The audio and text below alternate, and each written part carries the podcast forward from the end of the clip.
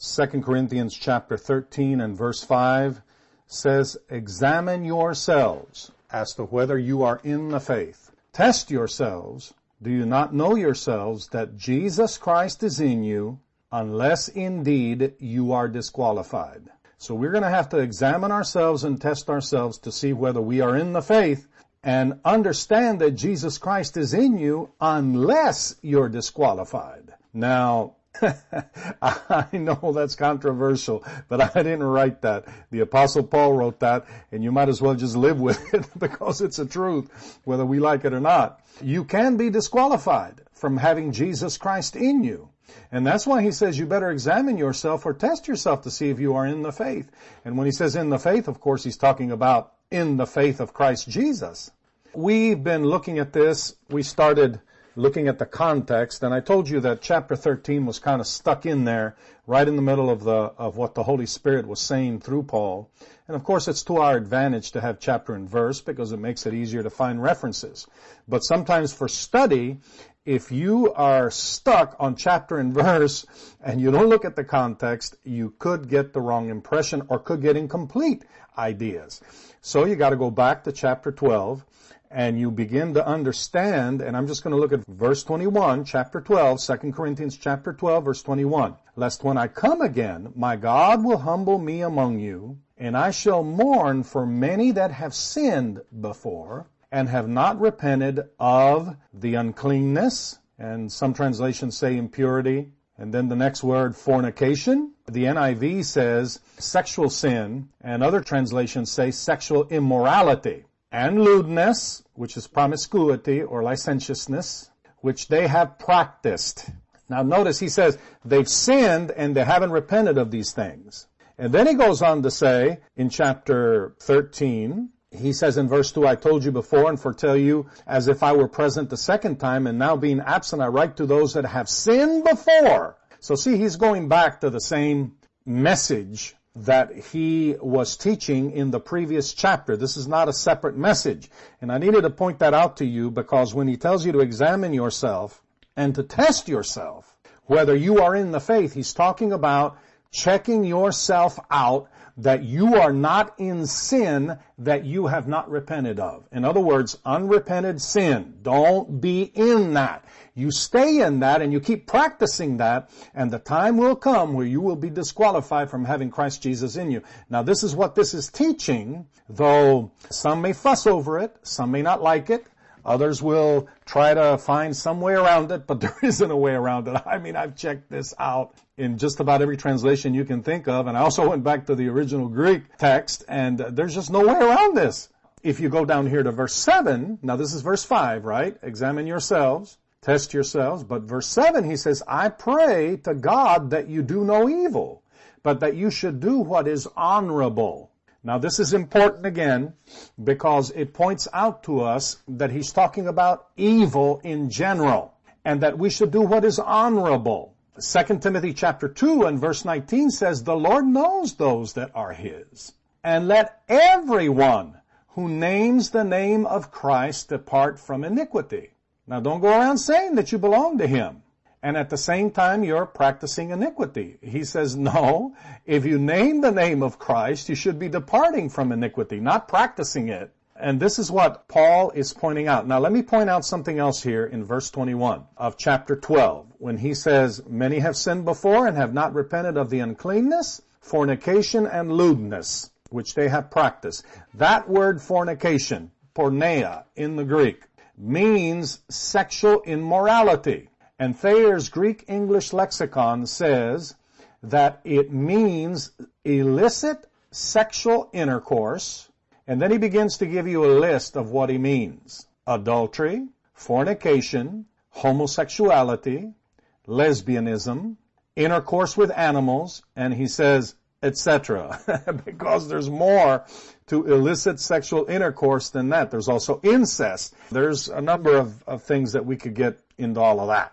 But it's important that you see that this is talking about all sexual immorality and you got to repent from it. With this in mind and this in our thinking again, you go back to Acts chapter 24 And verse 25, and remember that Paul was speaking to Governor Felix about the faith in Christ. Now that's verse 24. Remember here it says, test yourself, examine yourself whether you are in the faith. And here in verse 24, Paul was teaching concerning the faith in Christ. Amen. Now, verse 25. Now as he reasoned about righteousness, self-control, and judgment to come. Felix was afraid and answered, Go away for now. When I have a convenient time, I will call for you. It freaked Felix out. I mean, when he started talking concerning the faith in Christ, it wasn't some mealy mouthed, that's a good Texas word. I used to live in Texas. It wasn't some Mickey Mouse, even though I like Mickey Mouse, uh, but you know what I mean. Some weak form of the gospel. No, it was strong. It was powerful. The Holy Spirit brought great conviction upon this governor. What was it that he talked to him about? Righteousness, self-control, and the judgment to come. I mean, these things are almost universally. I mean, I know there's some pastors that still preach on this stuff, but there's a lot of preachers and ministers that have gotten away from this. They don't talk to you about righteousness, not like Paul did. And they certainly don't talk to you about self-control. Some of them are even agreeing with lesbian, gay, transgender, bisexual agenda. And they're even bringing it into their churches, all of this stuff. And of course, you know, we could talk about all the other illicit sexual sins, uh, like uh, fornication and adultery and so on and so forth. But what I'm trying to tell you is, Paul was real, he talked to, to him about judgment to come. You know, the judgment to come on one side has to do with standing before the white throne judgment seat of God, where he is going to, you know, all of the unrighteous and all of the unbelievers. Look at chapter 20 of the book of Revelation, verse 11. And I saw a great white throne and him who sat on it, from whose face the earth and heaven fled away, and there was found no place for them. And I saw the dead, small and great, standing before God, and books were opened. And another book was opened, which was the book of life. And the dead were judged according to their works by the things which were written in the books. The sea gave up the dead that were in it, and death and Hades delivered up the dead that were in them. Now you need to understand this, that when people die now, without Christ and without God, they do go to Hades, or hell, a place of torment, but it's a holding cell.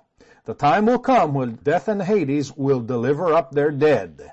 All those that refused God and refused His gift in Christ, that were sent to hell, that went to hell because of their refusal, will be delivered up and they will stand and be judged. It goes on to say, and they were judged, each one according to his works. Then death and Hades were cast into the lake of fire. And this is the second death. And anyone not found written in the book of life was cast into the lake of fire. Now the lake of fire is forever. Hell is not. Hell is a temporary holding place. But it's going to give up all its dead, and all the dead will be judged according to God's books. Revelation 21:8. But the cowardly, unbelieving, abominable, murderers, sexually immoral, and now again, that's that word porneia, and it includes all the things that we already mentioned. It includes the homosexual. It includes the fornicator, the adulterer, the lesbian, those that have intercourse with animals, the incestuous. Now, now people that are that have practiced this stuff. Now, I'm not talking about if you've repented. Dear God, no, because we've all sinned. And we've all come short of the glory of God. But if you've repented, the blood of Jesus has cleansed your sin and you're free.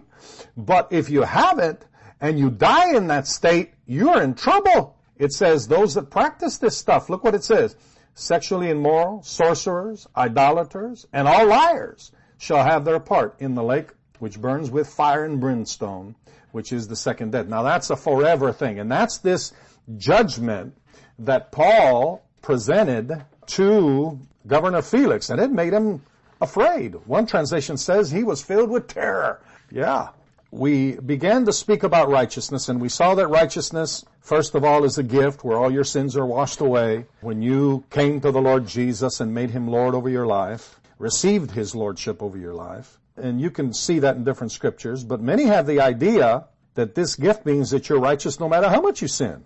Well, righteousness as a gift or God's grace in Christ can be interrupted in your life by sin and the practice of sin. Now this is a shock to a lot of people, but it's Bible. That's why the scripture says, now let's read it. We read it often because it's a marvelous gift and it's an important uh, blessing of the Lord. Verse 9 of 1 John chapter 1, if we confess our sins, he is faithful and just to forgive us our sins and to cleanse us from all unrighteousness. Why? Well, because sin and darkness, if you go back here, anything that's of the devil, evil, all of these things, wickedness, and all of these things that are contrary to God's word and his holy moral commandments, these things are unrighteousness and they will mess up the righteousness that you have been credited with unless you confess it, unless you get it out. So that's why we need cleansing from all unrighteousness because righteousness is affected by sin. And that's why the scripture talks about living in righteousness. 1 John chapter 2, verse 29. If you know that he is righteous, and you better know that, he never loses his righteousness. You know that everyone who practices righteousness is born of him. 1 John 2.29. Now we go to 1 John chapter 3 and verse 7. Little children, let no one deceive you. He who practices righteousness is righteous, just as he is righteous. Now get that straight. It's those that practice righteousness that are called righteous, not just those that receive the gift of Christ. You can receive the gift of Christ and mess it up by unrighteousness. This is extremely important, folks, that we get this right. And we're going to come back and look at this a little more in Jesus' name on the next podcast. Amen.